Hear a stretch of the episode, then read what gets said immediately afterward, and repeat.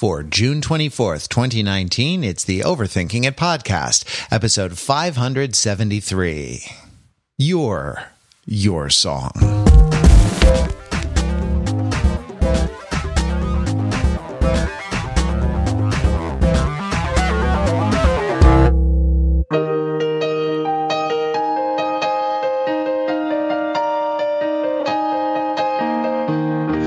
Welcome to Overthinking It, subject the popular culture to a level of scrutiny it probably doesn't deserve. We are your smart, funny friends from the internet. And we're never happier when we're talking about the stuff we like. This week on the show, you probably tell we're ta- talking about the movie Rocket Man. So I hope you don't mind. I hope you don't mind that I put down in a podcast how wonderful life is with discourse in the world.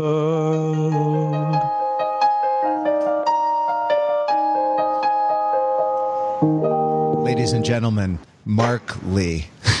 that is. But really, really, it's it's not me though. It's you. It's your song. oh, It's your fi- song, Matt, and your song too, Matt. Fair, Pete. fair, fair point. That's Mark Lee. Also here, Peter Fenzel. Hello, Pete. You know, you're so vain. You thought that song was about you. And uh, I'm Matt Wrather. We're talking about the movie Rocket Man. Spoiler alert for the life of Elton John. Cocaine, lots of it. I mean, just out the wazoo. Holy crap! Every Did not every see that coming. Every drug he says he tries in the Yes. in the uh, in the movie, and he says he enjoyed them all. Well, let's dive in. Hi, I'm Matt Wrather, and I'm a podcaster. this is a brilliant framing device, Matt. I've It is come- flawless. it will incur no drawbacks to the structure of the podcast in general. Okay, so that's that's where I wanted to start. I I this was one uh, this was one of the things, and I hate to start with something I, I didn't like because I, I think I'm with you guys that like by and large I, I really enjoyed this movie. I really loved a lot of parts of it, uh, and I think that there are there are some also some things in the writing and the the structuring, especially that are drawbacks, and and this is one. So let's kick it. Let's get it out of the way so we can kick it off the table and talk about talk about the good stuff. Um, the uh the the movie begins in a uh it's not exactly an AA meeting it's at a inpatient uh drug treatment facility um where uh, Elton John kind of like wanders in, commandeers a whole meeting. You know, like someone was probably sharing right at the point that that he walked in, and just uh, just takes over the whole thing to tell uh, to tell the the story of his life. And I mean that's okay because it's the movie that we're we're all here to see. Like a lot of things, it's sort of presentational and not exactly representational. But um, I think. I think that the framing device writes a couple of checks that the the movie doesn't cash, and that's def that's the big downside that I see with it. I don't know, Pete, are you are, you with me on this, or you uh, you see it differently? Yeah, I guess what I would say is that the movie, the strength and weakness of the movie is it doesn't tie itself down to being a biopic in a strict sense.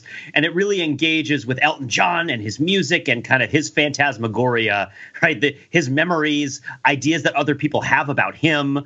Uh, the glasses collection as sort of a spiritual thing to an extent, right? It- it- but and it doesn't tie it all down to a strict plot. But in, instead, the thing that it puts in is already kind of cliche, right? Which is this framing device where it is all a rehab meeting where somebody is explaining their life to a bunch of people in a rehab and then at the end of the rehab meeting all of their family members appear sort of as ghosts i don't know if we're we're not supposed to believe they all actually show up at the rehab right they're memory ghosts and they show up and he kind of reconciles with all of them by imparting upon them the wisdom that he has that they don't have because he figured out why he's smart and his family isn't Yeah, which well, is an they're- they're- They're force. They're force ghosts. They're all dead. Yeah. At that Yeah, point, yeah, yeah. Right? And and uh, you know, Darth Vader is is roasting on the pyre, and he's uh, uh, you know he's talking to to all of those people. Right. I mean, like just kind of set, zeroing in on the central irony that that you're pointing out in in a movie that refuses to be tied down to a linear explanation of his life or like uh you know putting it all down to um you know uh psychoanalysis like family neglect or abuse or homophobia or drug addiction or whatever in a movie that kind of touches on all of these but goes into this other goes into this other fantastical space it seems a little bit dreary to tie it down in a format that's supposed to be the kind of the like the linear uh, psychological explanation of Elton John's life. Yeah, yeah, because one of the big uh, dialectics in the middle of this movie is the uh, Reggie versus Elton dichotomy, right? Which is kind of straining against itself. And the movie does itself and all of us a real favor by not coming down on the side of, I should have been the authentic person that I was meant to be all along, right? It, it neither rejects nor fully accepts the transformation that Elton John goes through when he goes from being a kind of British working class kid who's very, very, uh, who performs an identity that uh, his society expects of him to this outlandish artist, well, performative, flamboyant, not outlandish, this flamboyant artist who is breaking all sorts of campy boundaries.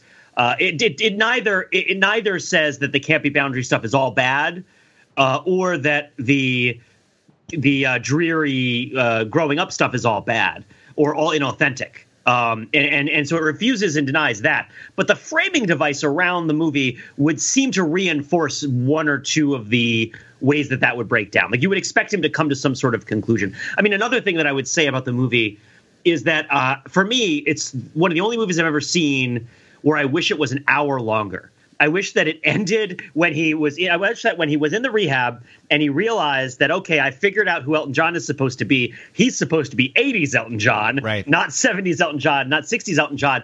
That we then got to go see '80s Elton John through the '80s and '90s, and this was sort of an in medias res thing where it's like okay, he's figured out who he's going to be. Now he has to go do the big thing that he needs to do. Which I think the only the only plot point that for me seemed of universal attraction, and, and my wife agreed was writing the Princess Diana song. But anyway, Mark, you go ahead. You you missed the uh, you you feel like there's an artistic apotheosis that was missing the third act, uh, or not even a third act, but just like some broader sequence of like Lion King and you know Diana Princess Diana Candle win all that kind of stuff, right?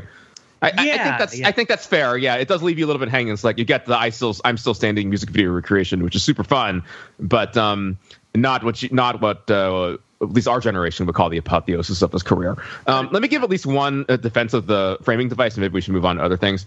Is that um, I love how either intentionally or unintentionally, it's totally taking a swipe at Bohemian Rhapsody. And this yes. is going to come up a lot too. And the, the comparisons may be fair or unfair, but it's just you know the movie exists in context. It cannot escape its context, right? And um, and by the way, in case you weren't aware of it, right, the Dexter Fletcher is the uncredited director who finished Bohemian Rhapsody.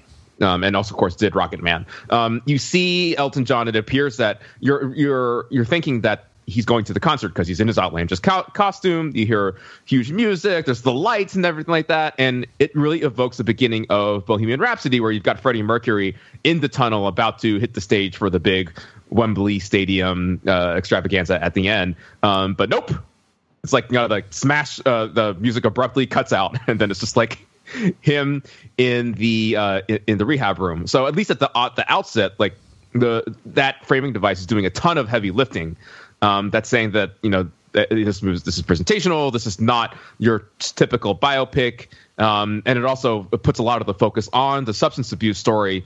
And, and again, to the credit of it, I mean that if you really break down, strip away a lot of it, and you know the um, step away from the psychodrama, psychodrama, the main thrust of this drama is um, how does Elton not kill himself and come out and, and survive so that he is still standing at the end of it.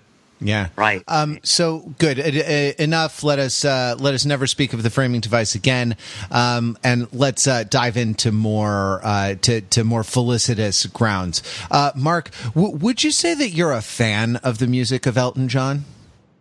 Uh, yes. I see.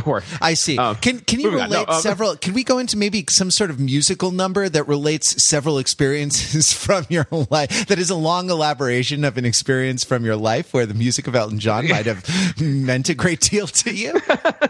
Well, it goes like you know, I was born in 1982. No, I'm gonna tell. The, I'm not gonna tell the entire my life story uh, to the tune of Tiny Dancer. Um, you actually might have to wait a little bit uh, uh, afterwards for a bonus segment to hear more Tiny Dancer. Um, okay, so just like very briefly, um, a- as a young child growing up, um, I, I learned how to play piano kind of the second time around, not classical wise, but pop rock wise. Uh, by and large, to the music of Elton John. Um, I just latched onto it because I don't know, just what the, I happened upon it on the radio. It was, it was everywhere. It was ubiquitous. Um, it, it, I latched onto it as well in some tough periods of my life, just like the poignancy of the music. Um, there's something in there that spoke to me. Um, fast forward a few years later, um, I proposed to my wife at karaoke after singing your song because you know it's it's it's your song too, and it's her song. It's everyone's song.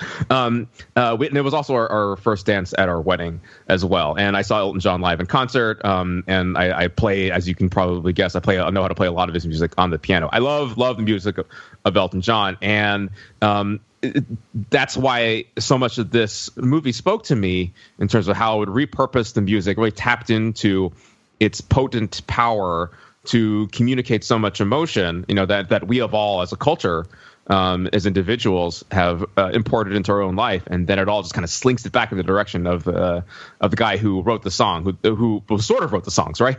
Didn't write the lyrics, but wrote the songs, and then um, and, and tells such an evocative and emotional tale um, using all that material.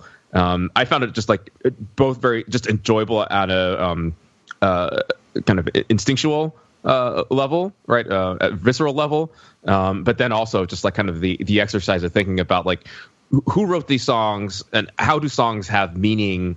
Uh, and how do they change in different contexts? And then when you pair them up with the originators and their and their story, um, how does that uh, how does that power get magnified or, or not? For that matter. So uh, that's a lot of stuff that I, I put out there. Um, I don't know if Pete or Matt, either of you have like such emotional connections to Elton John, or if, if so, or if not, and then like how you uh, then turn that to uh, in, interpret how the songs are being used in this movie.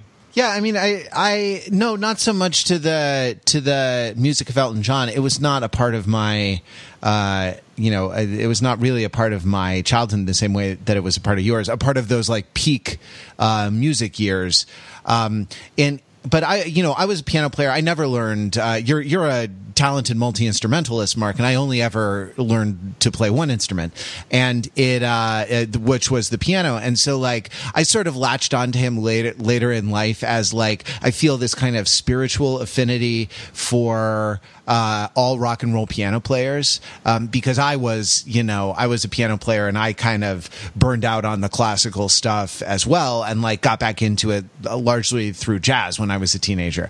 Uh, now, I was, you know, uh, as anyone who has listened to this podcast for any length of time knows, I was a huge Tori Amos fan and like, so that was my like pop piano sort of milieu. But like, uh, it, it was like in college really with you guys that I got where, you know, my musical horizons broadened. It's it's funny to say my musical horizons broadened to include the like the most famous rock and roll piano player of, of all time. But it was you know for whatever reason it was just kind of outside the scope of what my thing was. So um, but like I definitely am. I definitely am really interested in how songs kind of weave their way into your life um, I'm going to see uh, j- just small digression. I'm going to see the Indigo Girls next uh, weekend because oh, next week because of course I am, and uh, like it's just like the the kind of like the moody emotional teenager in me is like cannot wait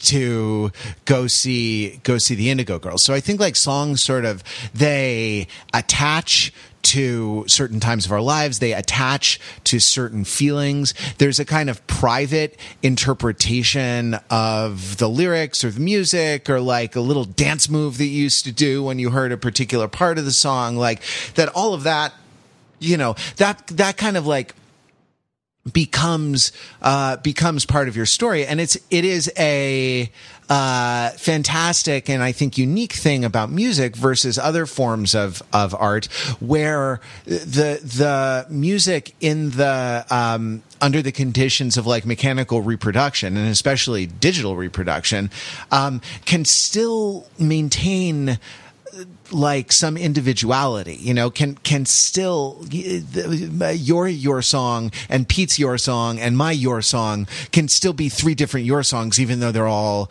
even though they're all uh, the same your song. Th- that said, I mean, I sort of I I wasn't totally on board with the way the music was integrated with the jukebox musical aspect of of this and it has to do with like it has to do with the the idea of Reggie versus Elton of you know uh, Elton John being sort of a free artist of himself and um and like or being kind of tied down to this you know uh very mid 20th century like psychological explanation of of what was going on right? Like the the the songs can't just be they, they they can't just be explanations you know kind of glosses on the stuff that was going on in Elton John's life at the time or else they wouldn't you know I don't know they wouldn't they wouldn't take off. Like the rocket man would not take flight if that's all that he he brought to the table. And um yeah and and and i think maybe maybe later for that. But but pete i want to see i want to hear what you what you have to say on this topic. Yeah sure. So to give you guys some extra context, as I often bring up on the podcast, I grew up in New Jersey, which means that I lived firmly within the Billy Joel sphere of influence. Uh-huh. And so the the big piano playing pop star guy of the 80s for me was Billy Joel. And it's notable to, to think about Billy Joel in this context because while a movie of Billy Joel's life would perhaps uh, not be the biggest cinematic draw in the history of the world, uh, the Billy Joel jukebox musical came out almost 20 years ago and was one of the first jukebox musicals, right? Which is Movin' Out, which is played everywhere and back again many, many times, Bilbo Baggins style, and I'm sure has made a ton of money left and right.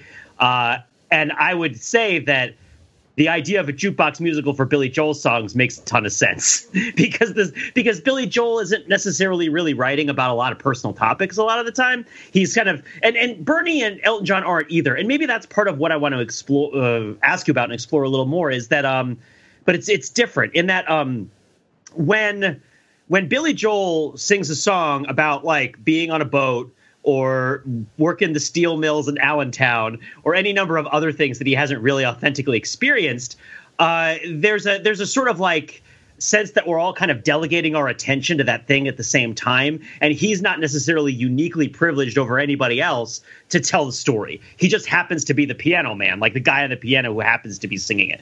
Nobody's like oh man you know like we didn't start the fire is great, but you know, no cover really stands up to the original, right? Like it's it's if we didn't start the fire is we didn't start the fire. And yes, my we didn't start the fire is different from yours, but it's mostly with regards to which lines we're able to remember. Whereas when like Bernie and Elton John, they talk about like going back to the farm and picking up a plow. Did Bernie work on a farm? Certainly Elton John didn't, right? But they have these these metaphors in their songs about being rednecks and having plows. Uh, maybe that's a piece of it that I don't understand because I don't know the history. But yet there's something about the sort of strangeness of those kind of uh, moments of kind of um, heartland living that sneak in this campy way into Elton John songs that seem to connect with this idea that what Elton John is doing feels like it's more personal uh, than the other kind of big.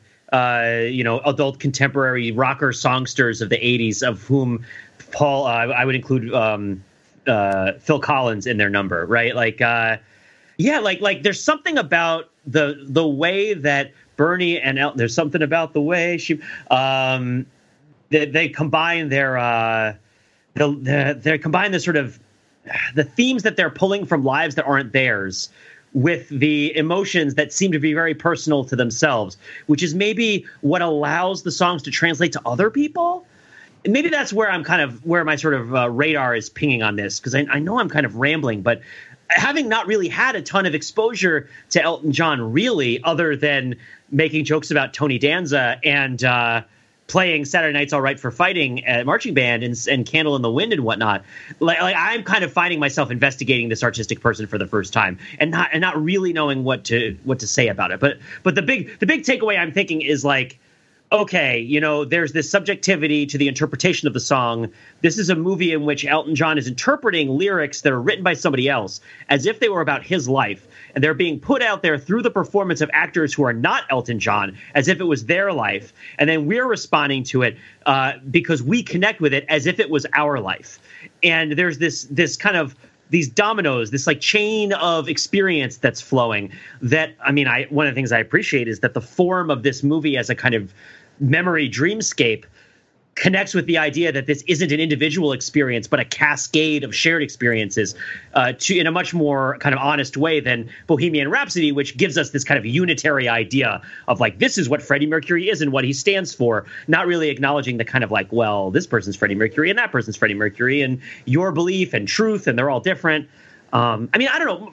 I, I, guess I guess I should just Wikipedia whether this Bernie guy was a farmer. That so I, I, don't think so. I mean, my yeah. understanding of the, the biographies of the both of the men is that they didn't, you know, have nothing a particular rural background. But interestingly enough, uh, they're both into country and western music, which is oh, uh, referenced right. very briefly in the movie. Which is why you might get some of these shades of the rural or the western. It's certainly why you hear like steel guitar in uh, a bunch of songs um, when you really otherwise uh, would not have the context for that. Um, so uh, th- that explains a little bit of that, right? So, but I guess to, to address the the broader thing about um, lyrics and the songs and how we ascribe meaning to them and then how we're seeing that done again. But for for, for these guys, I, I thought about this and I'm, I'm trying to put it this way and see if this makes any sense. It has to do with the specificity of these lyrics um, that paradoxically make them more general. Okay, um, something like uh, a, song like "Tiny Dancer," right? You know, where you had these references to the, you know, uh, uh, ballerina. You must have seen her dancing in the sand, right? And that's there's a lot of very specific things in there.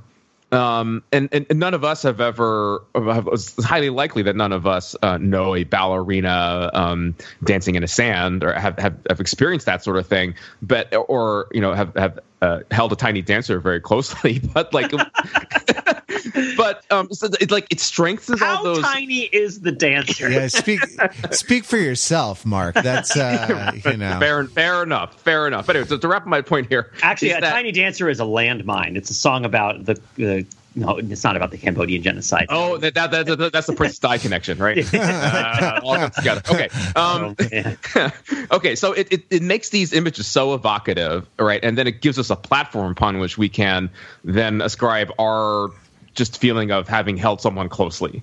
Mm. right. And then anything else that vaguely closely maps onto that. Whereas something that's much more forgettable and generic about holding and um yeah. and, and, I don't even like night scenes like that. Just like like she's always a woman like to stick. me by Billy Joel, which is a very generic and straightforward song with no specifics, right? Like or it's or it's still rock and roll to me by Billy Joel, or it's always wow. five o'clock somewhere by Billy Joel or whatever. Shade throwing podcast. Not expect that. Um, so so right. So with, the, these songs, I think are this is the old. These this is not the only artist or like songwriting pair to do this. Um, oddly enough, like the hold steady kind of comes to mind as someone who throws out a lot of specifics that provides a strong scaffolding upon which to, to build our own um, our own interpretation and, and map them onto our song. So like you know why not? What it's it's my answer at the end of the day. It's like we had that experience. Why? So that should let's let, let's do that to the artists themselves. Like how fun would that be? Um, and then it just like kicks everything else into a much higher gear because uh, these are the folks who actually made the songs. Um, that's not a super intellectual way of, of, thinking about it but that's the best that i've got so far. I, I mean yeah the, there definitely is something in the like the Bernie Taupin lyrics, uh, Taupin, Taupin, the in Bernie's lyrics, um, in Bernie Bros lyrics, where the the uh, there is this kind of conversational aspect that it's not just specifics; it, it is specifics um, tossed off uh, in this kind of like free associative way. Like, and the the best example of of that for me is like if I was a sculptor, but then again, no. You know? Like as as opposed to scratching out that line on his you know it actually he's recreating a movement of thought. He's recreating kind of a, a conversational um, style in in putting it that way. If I was a sculptor, but but then again, no, or this or that. Like that's that he's he's kind of like free associating, and some of the some of the Tiny Dancer lyrics are like that as well, where it's just this it's this kind of succession of images, and that's um, you know, it's a good. Uh, it's a good technique if you're if you're a very very good songwriter. Um, Paul Simon, like "Boy in the Bubble," is another is a song where it's just like this, that, who's the th- the whole. The, I mean, none of the things, have, none of the images have anything to do with each other. Uh, the boy in the bubble and the baby in the babble babadoo babadoo but it kind of it adds up to something because you know Paul Simon like worked his apprenticeship like writing like uh, you know five paragraph essays of a song like uh, Bridge Over Troubled Water, um, which begins when you're weary, feeling small, and ends like a bridge over troubled water. I will lay me down, like like it's a it's a perfect you know thesis statement type of uh, uh, type of type of lyric. Anyway, so that that like that that conversational style um, I, I think one of the things is is it does is like the the bricks are not it's not a poured concrete wall right like the bricks are a little bit loosely laid or it's a rock wall and it allows you to kind of slip into the yeah. slip into the empty spaces a little bit. So, so I, I, mostly agree with that. Um, that you know in terms of the free association piece of it, but interestingly enough. Um, where there's uh, less free association and more of a narrative of sorts in these songs that really uh, undergirds the movie itself is the song "Goodbye Yellow Brick Road." Right? Yeah. Um, much less so Rocket Man, right? I mean, that is uh, at least in, in the context of the movie. Well, um, you know, there's a bit of that uh, of that title song um, that speaks to uh, you know the him reminiscing about his childhood, and then you know the the the cocaine aspect of being a Rocket Man um, for the, the LA Dodgers Stadium concert, but that song is much less important in the movie than Goodbye Yellow Brick Road, right? So let me just play a little bit over here to remind you of it and just to take a listen to the lyrics and, and the music as well, too, right? So it's When are you gonna come down? When are you going to land? I should have strayed on the farm. I should have listened to my old man. So I'm going to stop there for a second, right? Um, uh, when are you going to come down? When are when are you going to land? Should have stayed on the farm. Should have listened to my old man. Right? There's it's, it's setting the stage of sorts of a, um, a hero's journey sort of thing, where somebody strays away from very humble roots, right? And then and the music itself is is um, um, is is is more sedated, and then it kind of keeps kicking to higher gear. You know, you can't hold me forever. I didn't sign up for you. I'm not a present for your friends to open. This boy's too young to be singing the blues. I'll get to that in a second here, but um, you can't hold me forever, right? You know, um, uh, uh, you can't hold me back forever. It didn't sign up for you. Uh, I'm not a present for friends to open. This boy's too young, young to be singing the blues. Um, it, it's it's specific enough to be general enough to be specific enough again right? Um, it's because uh, you know we we've uh, we, we've become very familiar with these lyrics over the years, and now we can kind of think about um, Elton John thinking about himself not being a present uh, for friends to open, and also this boy, uh, Elton himself or Reggie, such as it were, is too young to be singing the blues, and then um, the the chorus here. Let me just do this here.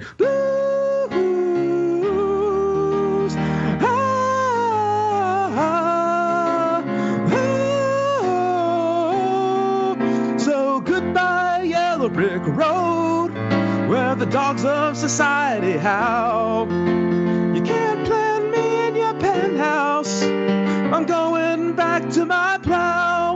Um, so it's going all over the place here, right? Um, you've got that key change, first of all, um, that um, speaks to the more fantastic side of the Yellow Brick Road, but then it comes comes kind of comes all the way back around um, where he says that he's leaving behind um, the extravagant life of uh, uh, symbolized by the yellow brick road or Oz, such as it were. Um, and then he said, then he says he's going back to his plow, and also going back to hunting the horny back toad. Um, I'm not really sure what that's about there. Um, Aren't uh, you? Like a... Aren't you? okay, fine, if you put it that way. Um, but okay, so that, you can see here, there, right? So that uh, if you interpret it loosely enough, for, again, from the specifics that were provided by the song, that um, that you're able to map some of the movie storyline onto it, and it's not perfect at all, right? It's by no means a one to one, but it's close enough. It was kind of goes back to my well, why not do it? comment like because the, I like so the great. idea. I like the idea that's in this song as a re because as it occurs to me, oh, the farm is Dorothy's farm in the Wizard of Oz as much as it's anything else, and so the idea that Oz isn't an escape seems key to the song and to the movie. That we usually think of Oz as the Technicolor escape from dreary black and white Kansas. But I guess what the song might be pointing out is that the structure of Oz, the fact that there is a road and that you're supposed to be going to the Emerald City, and along the way you meet all these people who have tasks assigned to them to interact with you in various ways while you're along this yellow brick road. That that the very idea of having this kind of progression is more constraining than being in the farmhouse in Kansas, which is is uh, and it's not necessarily that it's like yeah, it's sort of like it's decadent, but he is hunting horny back toads. He's not like uh, you know, he's not just going back home to work. Uh, and with Elton John singing that, you can't get away from the idea that it's something else that he's talking about. Uh, and and the idea that that going back to his plow, which does also sound like his penis, um, is, is sort of like getting the work done. That he's going through the unbroken earth. That he's trying to be generative and creative and industrious and not kind of follow the track of leisure that's been let out for him. Uh, almost, I guess that's one of the aspects of the movie that's really interesting to me is that um, Yes, yes, the idea yes. that Elton John thinks he got bad at singing, that he's worried that he can't sing anymore or play piano anymore because he's gotten so caught up in being Elton John and doing the drugs and everything that when he sobers up, I don't know. I don't want to overtalk it. Matt, you you responded to something there. Oh, what I were thought you thinking? you said well because you were talking about sort of laboring and metaphors about Yeah. laboring, and the thing that struck me about about this movie, and and I feel like I was doing some pro- projection while I was watching it. It wasn't just the the movie theater that was doing the projection. Hey yo, I felt like I was maybe bringing some ideas to it about like art uh, and art, you know, performing as sort of a, as an escape, like because when he's, you know, he's performing in life, he's creating, uh, he he was he's creating a persona, like he's becoming uh, the person that he wants to be. You know, he he doesn't want to be hemmed in by his his sort of dreary you know, working class upbringing or middle class upbringing, whatever class he was, he, he he was unhappy with it. He was unhappy with class all uh, all altogether, right? But that when he talks about performing and when he talks to John Reid or when he talks to Bernie about um, what he does on stage, he always talks about it as labor, right? He always, and not just any labor, like sort of excruciating labor, like it's, it's backbreaking what he does, like the things that, uh, the things that he does to kind of contribute to the team, right? If you think of like modern art, modern music is being made by, um, you know being made by teams um, and not necessarily by like individual geniuses like his contribution is this this hard work of of like going out there and performing. And and yeah i suppose it is like exhausting uh sort of it's it's a good aerobic workout to like support some of those headdresses on your neck. But i feel like the the interpretation that we're supposed to to bring to it or maybe this is just me maybe this is is projection. Like is that like those are the moments when he's sort of truest to himself and not the moments when he's paying the sort of heaviest price with his body and his soul kind of giving over to the um, giving over to the labor. So the idea of kind of going back to the farm and sort of laboring in the earth, just like the the metaphor. Sure, it's it's it's sexual because a plow is a is a you know pointy thing that you like that you jam into the loamy field. But the uh, uh, but also like just imagine like tilling, like the like tilling the or plowing the field. I guess tilling is a different thing. Plowing the field, like you cut a row and then you go back and cut the next row. And then you cut the next row. It must be kind of like playing the concert and then going back and playing the next concert on the tour and then going back and playing the next concert uh, on the tour I thought you were going to reference doing lines of cocaine. Oh yeah, yeah. Are you aware that the term for turning your plow around in Latin is versus, which is where we uh, get the term verse, meaning, dude, after I do all these lines of cocaine, I'm going to write some verses. Uh-huh. so no, no, no. It's so okay. How, how, do we reconcile this notion of labor and working extremely hard uh, on the piano and going on, on stage? With the transcendent scene at the Troubadour concert where he's making his American debut and he makes everyone levitate.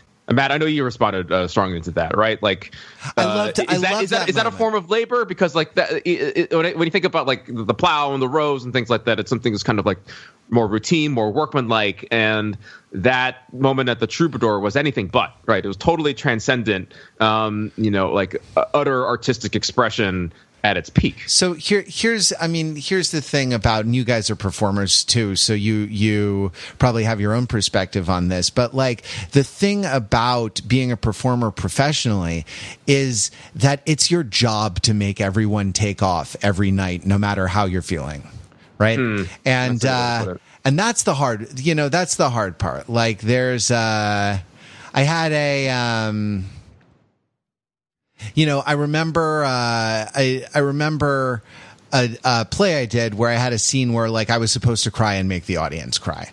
And like in, and it was like, it was difficult. Like, and it required actually not just at work, but like throughout the day, maintaining kind of a, a headspace where this was going to be possible for me at the end of the, you know, at the end of, of two hours of, of live theater. Um, and that like, so, you know the the the uh, the taking off happened. And by the way, it was a, such a wonderful moment of of filmmaking and like really, you know. Uh, just just an fu to um, to you know biopic representation like to quote unquote realism whatever that is. Like just you know they all start flying. The concert's really good and they all start flying. It was expressive. It was you know metaphorical. It was fantastic, and they completely ruined it by giving it away in the trailer. I so so mm-hmm. wish that that had not that I had not known that that was coming and had not been, uh, you know, to a certain extent waiting for that uh, waiting for that moment to happen. You know, the, the other, it's a really interesting choice. Before we get too far away from this piece of the conversation, it's a really interesting choice of song for this moment, right? Because they did not have to use Crocodile Rock, uh-huh. um, and in particular, uh, Crocodile Rock was not even written.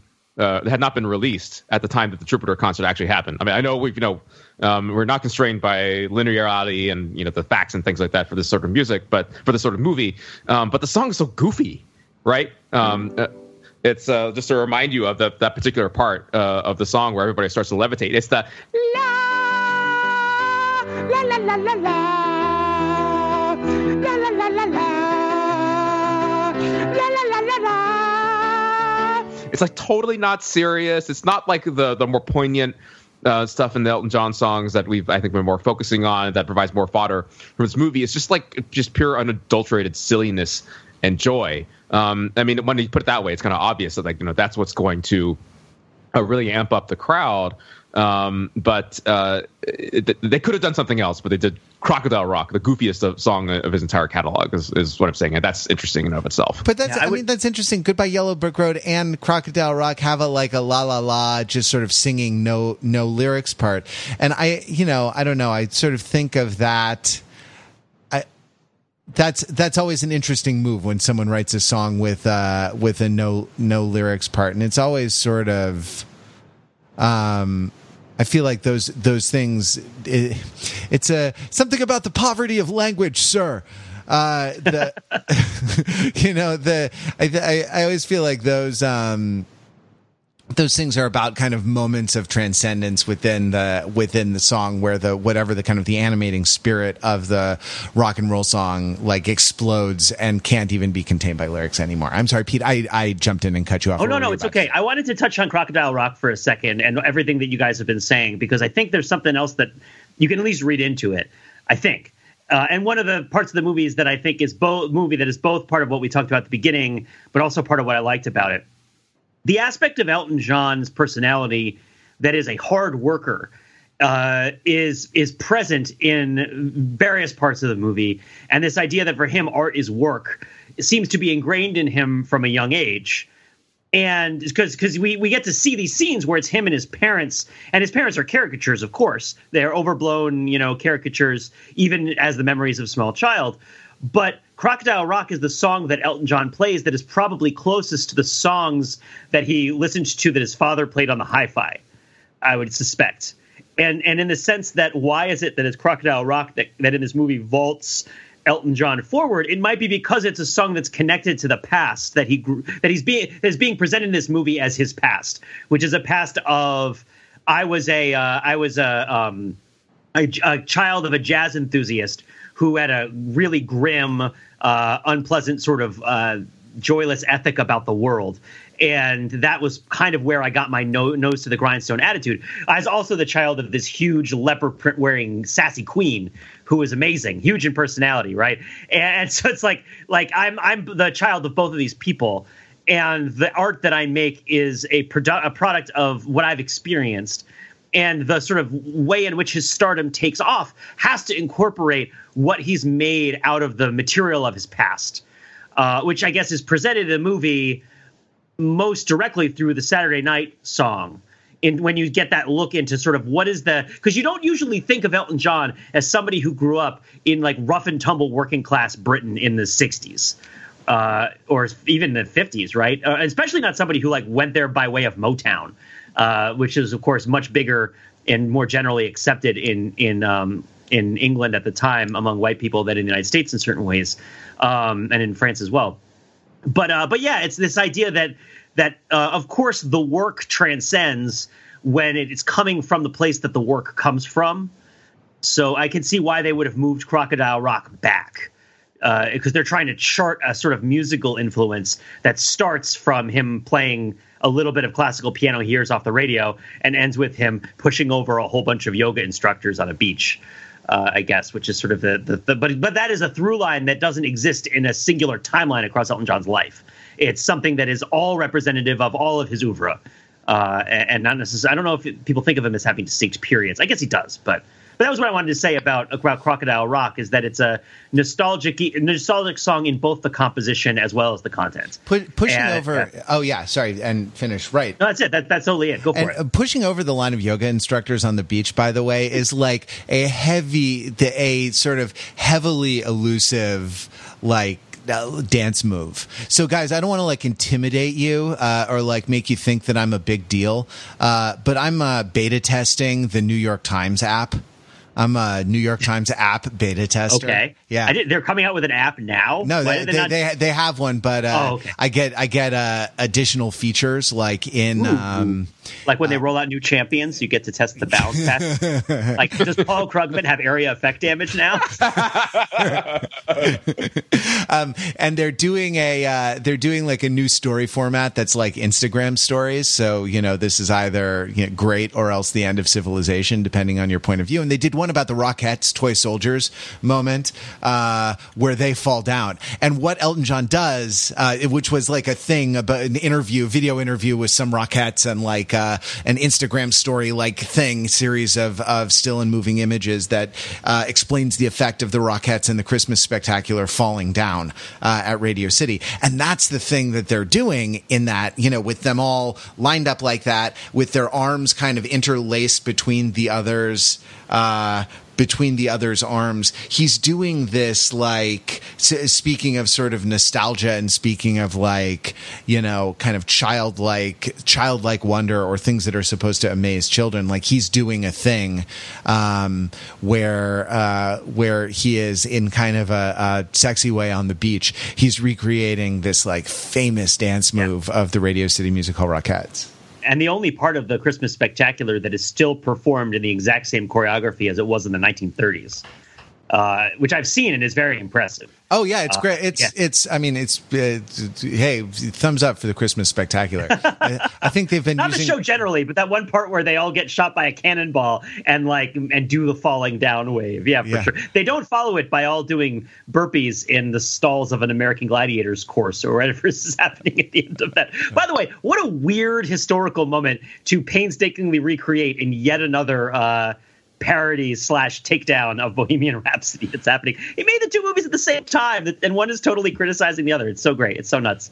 I don't know, Mark. Is there another Elton John song that calls to you in this moment that you want to play? Um, other than I'm still standing, which is which is uh, right uh, because you know those dancers they're not standing anymore. Ironically, right? No, not ironically because Elton John is still standing. Um, I don't know, uh, not so much a song, but um, something I wanted to talk about before we uh, we get too far away from the mention of the parents. Um, the music number earlier on, right? I want love um, which like everybody is uh, you know in their little corner of the house and uh, they're super unhappy and um, they each of them are singing how they they want love. Um, question for the group: Is that super on the nose or just just right for this sort of yes, movie? super on the nose. Elton John did a lot of things in the 70s and 80s that were super. Uh, oh wow! oh wow! I really just teed that up there, huh? I mean, I felt like the most on the nose moment in the movie was somebody says to him, I think it might have been Robb Stark, King in the North, said, it was it him? It might have been somebody said to him, There was darkness and then there was you. Yeah, that's right. Yeah, and that's the sort of that's the, it's for me the really on the nose mission statement of the movie, uh, which is is contrasting the sort of sadness and despair associated with you know the dark times in your life with the with the darkness of the absence of a person and this idea of like I want love in this way, I want love in that way. Uh, everybody wanting love in different ways is something characteristic of the idea that each of them is a light because they exist and the love that they want is something that uh, has a this sort of performative and existential value and that elton john's artistic mission and why so many people connect with them is that we're all these kind of thousand points of light out there that we're all rocket men uh, and and that yeah you know we we have good times we have bad times. We feel very lonely we explode we burn up we you know, lie atop writhing masses of orgiastic celebration at Studio 54. You know, just a regular regular Sunday, you know, recording the podcast on top of a giant pile of orgy people. Um, but yeah, but that that's the sort of idea behind what is going on that's so special with with this is a movie that's very pro star. This is one of the few movies that says, you know what's great? Celebrities. right? Like celebrities are great. And and that the the emergence of a celebrity is this beautiful social phenomenon that speaks to something that's true about each of us which is that before we were around we weren't around right and that and now that we are around we exist and that's great and the idea that the ascendance of a celebrity to stardom is like a ritualistic performance of our own birth that we all get to collectively witness uh, and celebrate because we watch this thing ascend and that we also are ascending. Yeah, I Uh, mean, would you would you say, uh, Pete, in some sense, a, uh, a, a a celestial body is nascent, or a um, you know a uh, a pulsar is uh, delivered unto, uh, or no, a um, uh, a star is born? I was going to. I thought this was going to end with a "Candle in the Wind" reference. I was like, "What Elton John song is he talking about?" oh man, you know what song I really wish had been in this movie? I really, really wish had been in this movie. Is that what's that's what friends were for? What friends are for? I wish that we'd met movie Dionne Warwick or movie Stevie Wonder because every time a sort of celebrity showed up in this movie in a ridiculous outfit, I was like, yes. um, so, and I wish that we'd gotten to see who they would have picked to be Dionne Warwick. Um, probably would have been Jennifer Hudson, and it would have been awesome. Uh, but also, did you guys even notice? Speaking of of uh, uh, characters who show up in ridiculous '70s outfits in this movie, I am I am pretty sure that at one point in the background of this movie is uh, is, is uh, what's his name? Is Dutch from the Shield, Jay Karnes. Uh, doesn't he show up in like a background shot? Um, in, in, like in the rec- recording studio, and then doesn't get any lines. And Oh, really? Oh, that's it. Oh, the, the actor, you mean? yeah, yeah, Yeah. I. I thought I thought like my favorite one was Tate Donovan as Doug Weston. You know, Yes. because he had he was so he was so perfect. He had this kind of edge of menace. I thought right that was underscored in the uh, that was underscored in the kind of the low angle shot of him introducing the first show by the like the Bowie knife dangling from his uh, dangling from his belt, like in a completely impractical place for a knife, like dangling over uh, his quadricep, like just down down in front. Like that's not either for utility. is, some, that is some Plaxico Burress level safety. I, yeah, that's not where you that, want the your way- knife. Either either for utility or else to throw down. That's not where you want to Like- keep your edged weapon. At first, I was thinking that's really the opposite of Chekhov's knife, right? Where you know, if like if you suggest that it's going to be that, that this instrument of violence is uh, going to be used, then you got to use the instrument of violence. But uh, I think it's not, right? It has to do with what homosexuality, for lack of a better word. Yeah, right? it's a it's a it's a phallus. Just just uh, spoil spoiler alert. It's a phallus. By the way, Tate Donovan is my favorite celebrity encounter in my life. I think. Wait, you met Tate Donovan?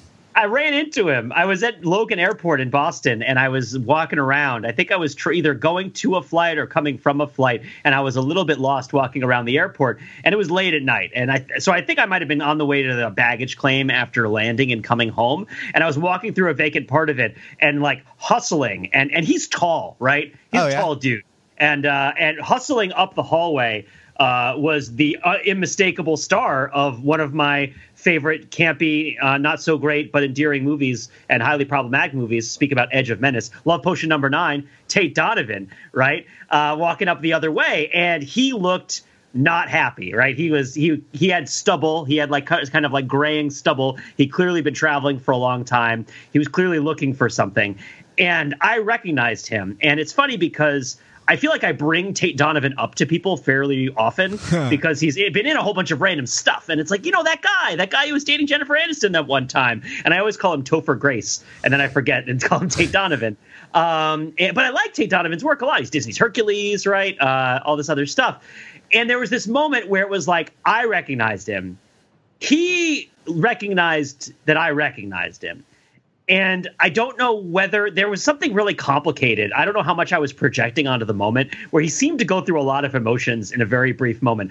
Part of it was like I don't really believe that this guy is recognizing me, right? Because I like, do I get recognized? Is that a thing that happens? Also, like I'm really not in the mood for this, and also a sort of like I think a tiny hopefully moment of gratitude when he realized I wasn't going to talk to him and I was just going to let him go. um, where it was just sort of like, okay, you know, like we had a sort of celebrity thing, and maybe it was just like glance at me without thinking at all. But I like to think that I had this sort of weird, silent, late airport encounter with Tate Donovan, where we like mutually agreed upon that his like level of celebrity uh, neither required nor like really invited uh, me to interrupt him during a very difficult time for him. so I hope that if he's out there and if he remembers this weirdo, this weird moment, which I'm sure he doesn't, um, but then I hope that I did the right thing. By, Oh yeah, uh, you you absolutely yeah. did the right thing Yeah. for for sure. No, every, everyone like you know celebrities are are human too, and uh, just like navigating the airport is terrible. Um, for for every for every human being, largely because air travel is an extortion racket where you have to pay them a lot of money not to like literally punch you in the literal face. So um, if if only there were uh, faster, more celestial methods of travel. Like, I think it's gonna be a long, long time. I'm a rocket man. We are all rocket men, are we not? Um, so I, I, I don't know, Matt. Were you about to take us? I was going to go in a different direction. I was going to say, you know who else had a little celebrity thing? John Reid, Oh yeah, that's right. played by uh, played by Robb Stark, the King in the North, um, in this movie, and played by uh, the Master of Coin, uh, you know, uh, Tommy Carcetti in the uh, in the other movie. Wait, oh, oh, he's in both movies. John Reid is was the the manager of Queen as well.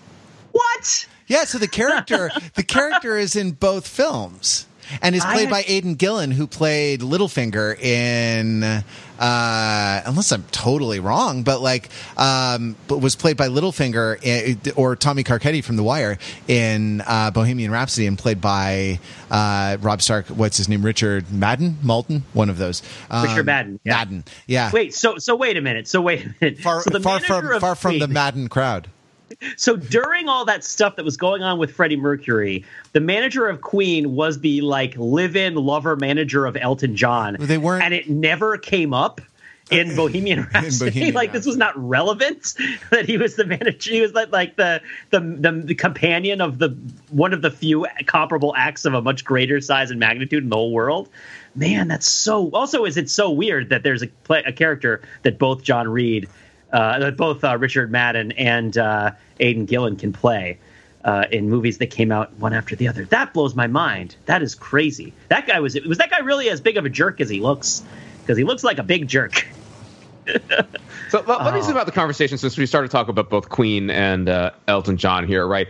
Because um, these movies are not just pure artistic projects, right? They're very much um, artists trying to protect their legacies, uh, dot dot dot, sell and stream more of their tunes, right? So um, does that in any way cheapen what we're seeing here. I mean, you know, the movie, sure, it can stand uh, on its own as a two-hour theatrical experience and full of joy and sorrow and all that kind of stuff. But uh, as I was saying before, neither Elton John nor this movie can exist without context. So uh, that's the question to you guys: like, what do we make of the context that this movie is coming out in? The idea being that Bohemian Rhapsody is a movie about Freddie Mercury that was made by the other members of Queen. And and Rocketman is a movie about Elton John that was made by Elton John, or that Elton John was the executive producer of, and was the helmsman of, and like was very very much in creative control of it for a long time. Yeah, that's an interest. That's that. Those are those are interesting uh, parallels to draw, but um, or different distinctions. Yeah. Uh, in a little bit as well too. But uh, more importantly, like they're both of these are these legacy projects, such Yeah. as it were, like from artists of roughly the same era. it Um, creates an occasion for the art right like it creates a reason a, a, a, a sort of purpose that prompts it to happen and i kind of wonder whether it, while i agree i think what you say in terms of it cheapening it, it it it makes it less of a prestige project and less of a sort of arts for art's sake project in line with the western tradition of monasticism right that like the only truly morally good thing you can do is deprive yourself of any sort of measure of pleasure or advantage that might potentially uh, come from the suffering of somebody else or the disadvantage of somebody else, which results in you like moving out into the middle of the woods. right. Or, so so the, or or the opposite is going to be like make a movie like Moonlight, which is about a poor gay young black man, as opposed to a movie so- about a, a a rich old white gay white man who sells a lot of records. so, super- so you're saying famous. the topic the, so the topic is not just that the the that the movie is for a sort of extrinsic purpose that is somewhat self-aggrandizing is that it's also for and about somebody who is involved in the self-aggrandizement industry uh, and that sort of creates a sort of layers of self-aggrandizement well of course the movie is kind of about that too. And it, and one would even say that this movie has an extra layer of that because it's something that takes place in sort of the Kingsman cinematic universe, right? Like this is a great prequel for Kingsman 2.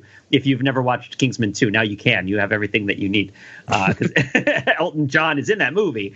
Uh, is Tara of course. yeah, and we all watched that movie and podcasted about it, right? So we kind Yeah. of we know this thing, and so like this, this movie exists because of Kingsman 2. Yeah. In, So- in addition to everything else. Um, So what, what I want to talk about for a moment is uh, creating the occasion for this music, right? Um, and what, what I mentioned earlier in our uh, discussion uh, in, in preparation for this is that um, this movie, and you could say the same for Bohemian Rhapsody as well, but I think more so for this movie, um, revitalizes, recontextualizes, and gives all the music um, the sense of freshness and urgency, which it might have had when it first came out, but has lost, uh, you know, as it became um, inevitable and omnipresent in our music landscape. Um, like you know, when you're down the aisle at CVS and you hear, uh, I guess that's why they call it the blues. You don't think about the cocaine and the heartache uh, that went into it. I guess now you do. Um, and like, is that o- is that uh, uh, okay? It feels a little weird that like. Um, I was going about my life and thinking about Elton John songs in one way, and then this movie and this massive, massive marketing blitz comes along and drastically changes the way I think about this music. I don't know how I feel about that. Uh, I mean, I don't really, I don't have too much of a problem with it, but I don't know. It's I, I feel like when you unite your look uh, until until uh, Elton John, before Elton John, we were supposed to unite uh, the sublime happiness or the sublime sadness of our life to the suffering of Christ on the cross, right? But now. You know, I, what what I'm saying is like, holy Moses, I have been removed. Uh, I have seen the specter. He has been here too. Distant cousin from down the line, brand of people who don't want. No, I'm I'm joking, but the the uh, uh, my point is that like even I think even when I don't know if you're if you've ever been sad and tried to like put on sad songs to make yourself cry and stuff. It, it's you're generally kind of kicking the sadness into overdrive. It, you're you're you're not going after depressive sadness, right? Like you're going after operatic sadness and and you know to to a certain extent like the the operatic nature the kind of the sublime or transcendent uh, aspect is what CVS is is going for when they're playing um, when they're playing I guess that's why they they call it you know call it the blues like uh, laughing like you know washing your face with Neutrogena soap, right? They're tra- they're trying to like imbue the shopping experience with some aspect of uh, I don't know some aspect of of you know transcendence to kind of make it a revolutionary act to to get your uh, uh, to get your Dove soap bars or something. I think what I would say, having had a moment to think about it, is that uh, this is one of the reasons why I wish that the movie had gone on to tackle uh, Candle in the Wind, um, if only because the charitable way of saying it is that because of changes in technology. The uncharitable way of saying it is that because of the collapse of the existence of intellectual property in various respects, uh, right? That uh, that people like stars like Elton John can't really exist anymore. In the sense that somebody who plays music can catch on and become super popular, and everybody in the world hears their song and knows their song, and it sells however million millions of records. Being that like yeah, other than White Christmas, there is no song uh, that has sold more than Candle in the Wind as a as a single, right? And I think we can probably safely say there never will be again. And so that's part of why my engagement with this idea is like, well, yeah, Elton John's trying to sell more music, but also I think that the culture is starting to realize that this kind of figure, and starting to realize and metabolize that this kind of figure is in the rearview mirror that the age of the recording artist is over.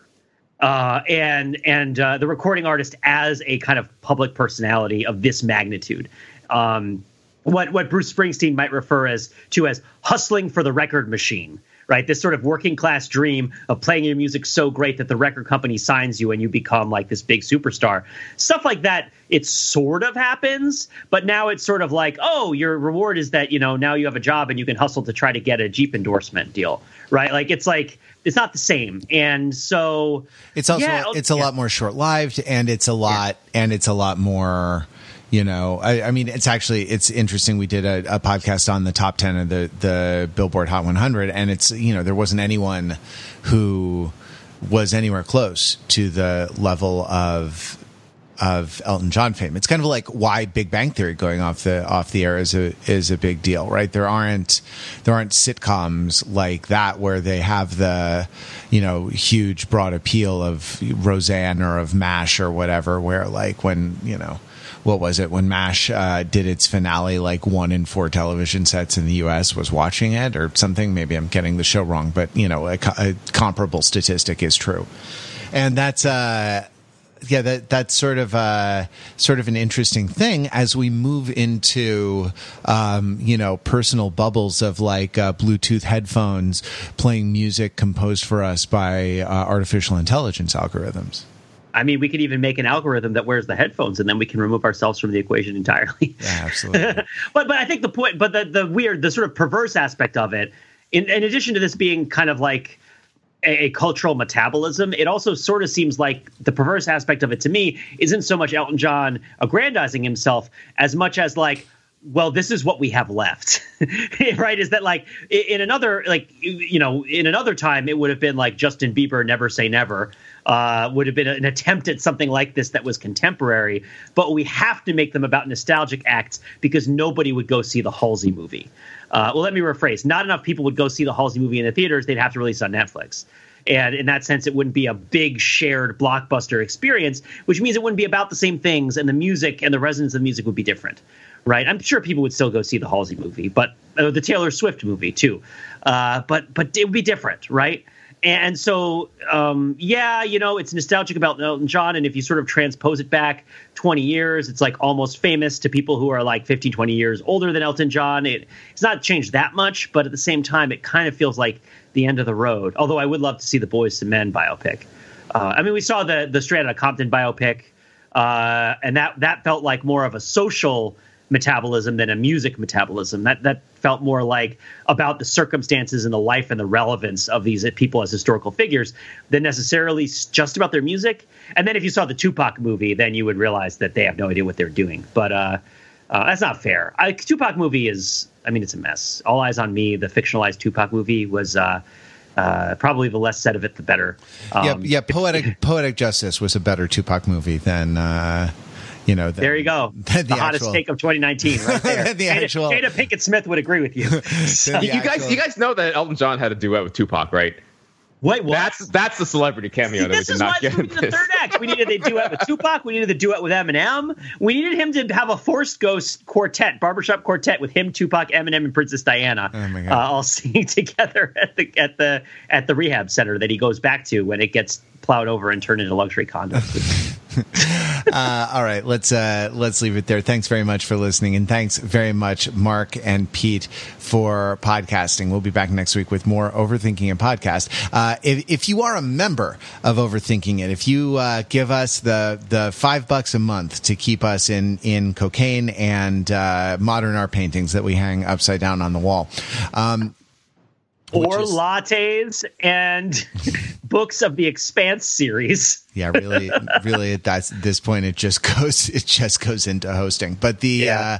uh, um, you know, if you are one of the heroes who, uh, who ponies up, who thinks that we're worth a buck a show and, uh, ponies up that amount to, uh, to support us by going to overthinkingit.com slash join, you have access to the digital library. And in the digital library this week, uh, we're doing a uh, we're doing a bigger breakdown of Tiny Dancer. So you'll go find us. Uh, yeah, you can go find us there. We're going to continue this conversation in the members area. We're also going to continue it in the comments section on the show notes for this episode. So head to Overthinking It, uh, click on the show notes, and you'll find a place where you can leave your thoughts and join in a conversation with all of us about Rocketman, about Elton John, uh, about uh, orgiastic, um, you know, Hieronymus Bosch like uh, uh, Carnivals of Flesh at Studio 54 or whatever else is on your mind. All right, we'll be back next week. Until then, visit us on the web at Overthinking It, where we subject the popular culture to a level of scrutiny it, it probably, probably doesn't, doesn't deserve. deserve they could not show Elton John in his famous Donald Duck costume because that would have required the rights from Disney.